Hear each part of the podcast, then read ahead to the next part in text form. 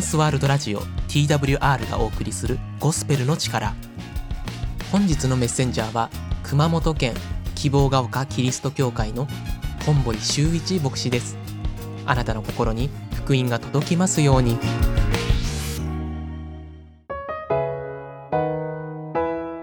えこんにちは。皆さんお元気でしょうか？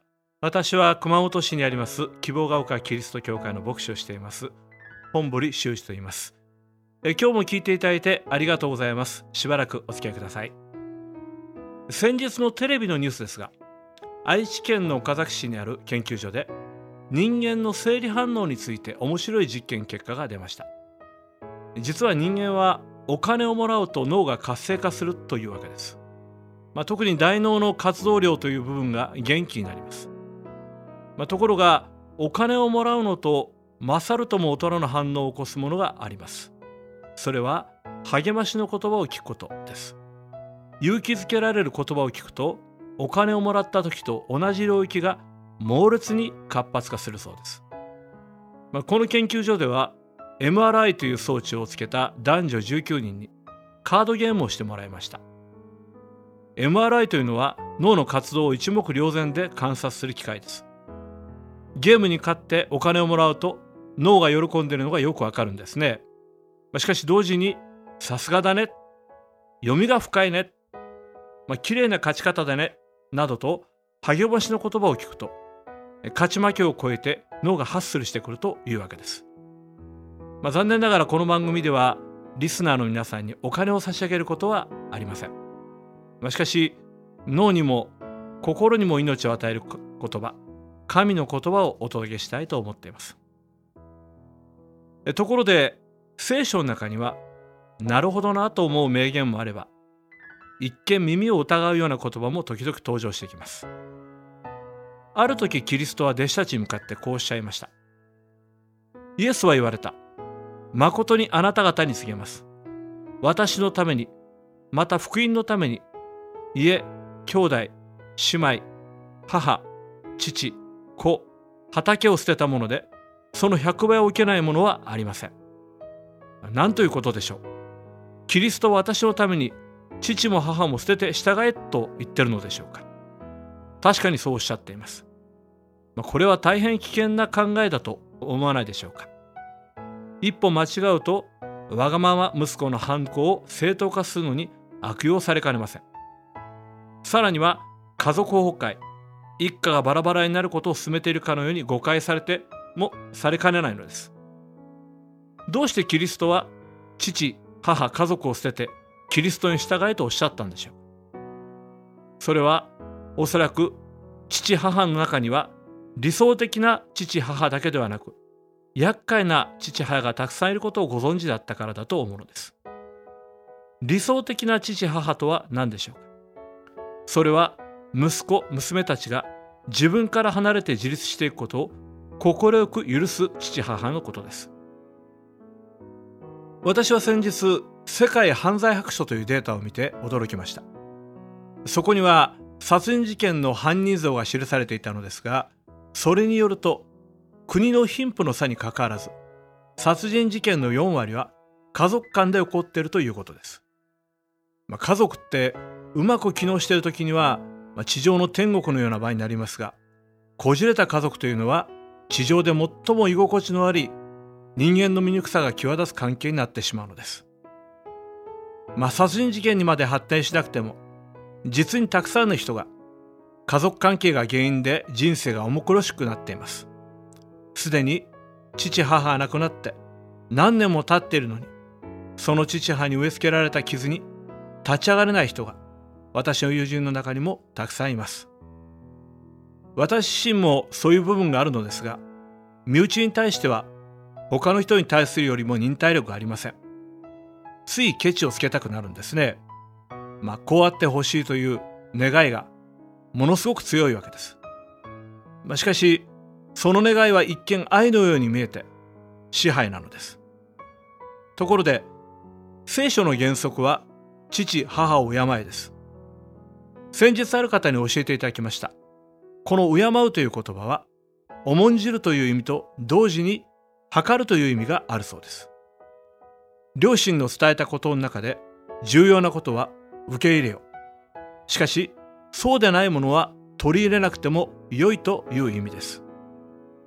私は先日、バーバラ・ロゴフという女性の書いたエッセイを読みました。自由の味というタイトルです。彼女は長い間、父親から肉体的、精神的に虐待を受け続けてきました。ですから、恐怖の対象である父親が、俺の仕事の手伝いをしろと命じたとき、はいとしか言えなかったのです。その仕事とは、書類に彼女のサインをすることです。しかし、その書類は金融詐欺の書類だったのです。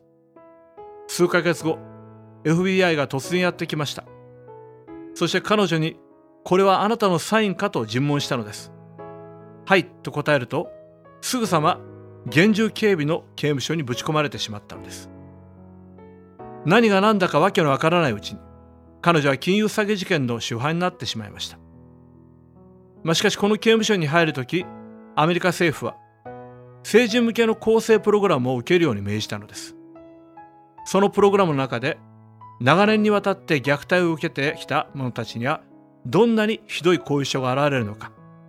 しかし、どんなに辛い経験も必ず癒すことができるのだということを学ぶのです。そして彼女はそこで聖書の言葉と出会います。カウンセラーがクリスチャンだったんですね。実は彼女はいつも不眠に苦しんでいました。いつも何かに追いかけられているような心理状態です。それは自分の弱さであると知りました。それで原点に帰り続ける努力をしたのです。原点とは何でしょう私は訳もなく生まれたのではない。賢い神が私を作ってくださったんだ。素晴らしい神様の作品なんだ。親切な神様から愛されるために作られたんだ。しかし、彼女は何かするとき、いつも心の中から父親の声が聞こえてきます。お前なんかゴミだ。お前なんかクズだ。生まれなかった方がよかった。でも、それが聞こえてくるたびに、聖書の言葉でそのメッセージを置き換えるように努力をしました。神様は聖書を通してこうおっしゃっています。私の目にあなたは高価で尊い。私はあなたを愛している。あなたは私の愛しい子供だ。あなたの汚れた過去や罪はキリストが全て洗ってくださった。父母を捨てて私に従え。来る日も来る日も繰り返し繰り返し自分に言い聞かせたのです。人が私に語った言葉ではなく、神が私に語られた言葉を思い巡らし続けました。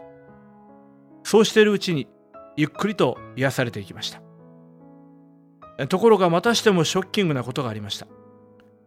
せっかく聖書を学べるプログラムにいたのに、彼女のいた刑務所が転用売になったため、彼女はレクシントンの刑務所に移らなければならなくなりました。この刑務所は全米でも凶悪犯が収容されることで有名な刑務所でした。しかし、彼女はここでも神様の愛と配慮を知るのです。彼女の看守、ミスター・リアが大変な人格者でした。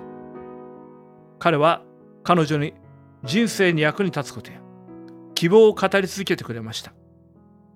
皮肉ったり侮辱したりすることが一度もないのです。彼女の父親が服役もせず証拠不十分で無罪のまま世間でノーノーと生きているのを聞いた時にはまるで自分のことのように彼は憤慨してくれたのです。そんな彼がある日のことロゴフを怒鳴りつけて言った言ったんです。すぐに私の刑務室を掃除してこい。棚のものを一点残らず片付けてしまうまで戻ってくるんじゃないぞ。彼女はショックでしたが部屋に入ってよく見ると棚の上に大きな完熟のトマトが置いてあるのです。それは彼女が食べたいと以前から漏らしていたものでした。そのトマトは一生で一番おいしいトマトのように感じたのです。一見恐ろしく見える態度の中にも彼流の親切がこもっていたのでした。さてキリストの十字架は恐ろしい処刑です。しかしこの中にこそ人の心を満たす完全な許しがあります。あなたのうちに今このような求めや欲求があるでしょうか。聖書はイエスの中にこそその答えがあることを教えています。どうぞ聖書を読んでみてください。お近くの教会に足を運んでみてください。必ずその答えが見つかるはずです。素晴らしい人生の第一歩になることを願っています。さて希望が丘キリスト教会は熊本市北区 JR 武蔵塚駅から徒歩5分高速道路沿いにあります。電話番号は096-338-4256番。毎週日曜日11時から礼拝を行っています。いつでも教会をお尋ねください。またご質問ご相談もお気軽にご連絡ください。心からお待ちしています。なお聖書のメッセージは動画サイトでも配信をしています。YouTube で希望が丘キリスト教会で検索をお願いします。それではまた次の機会にお会いいたしましょう。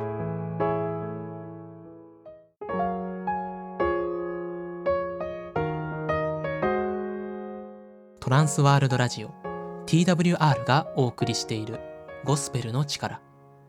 TWR ではまだイエス・キリストを知らないという方のために人生が変えられたストーリーイエス・キリストの福音をお届けしています。ご感想やご意見などがありましたら TWR のホームページ twrjp.org